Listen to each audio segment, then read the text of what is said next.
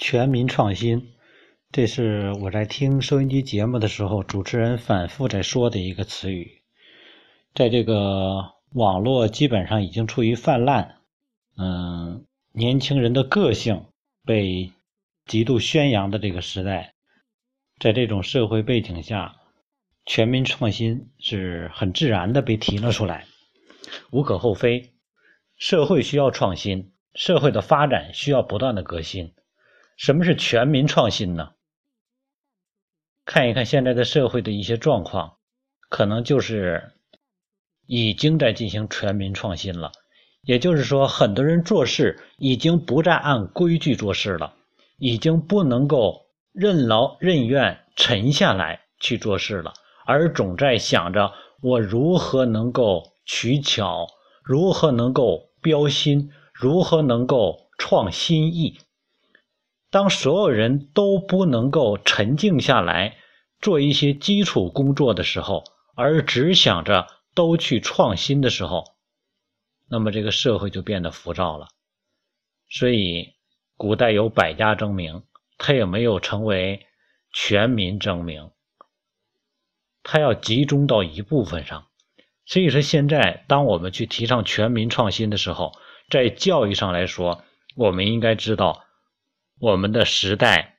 我们的社会环境已经开始趋向于浮躁化了。那么，我们教育孩子，在这时候弥足珍贵的品质，就是能够让我们的孩子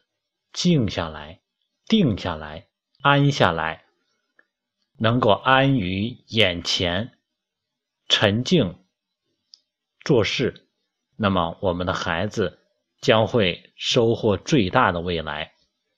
这个社会的发展变化，不是由那些标新立异、有更多创新精神的人创建的。社会的推动是靠能够踏踏实实做事儿的人，他们在做着最重要、最大量的工作。如果说一栋楼它有一些高科技，那么这个高科技就是我们说的创新，或者是。发明，但是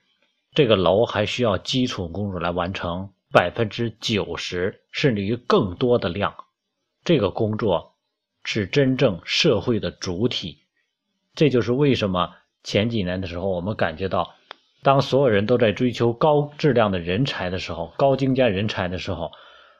在中国很多的一些技术工人却在国外很被吃香，因为他们是基础工作。所以说，未来真正的竞争不是我们的孩子有多么标新立异，那些有可能会发展的让孩子变得很浮躁，所以让孩子能够静得下来，并不会影响孩子未来的创新能力，但是过度强调创新，却会让孩子变得浮躁。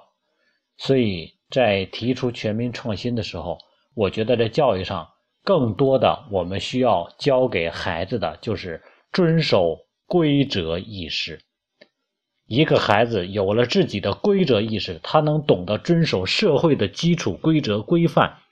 那么他的创新才会更有建设性，更有未来的发展的意义。而很多创新却是没有规则，没有规则意味着。它将违反一些基础的社会规范，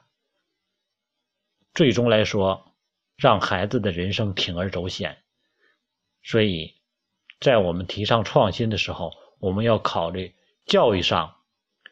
要能够沉得住、静得下来，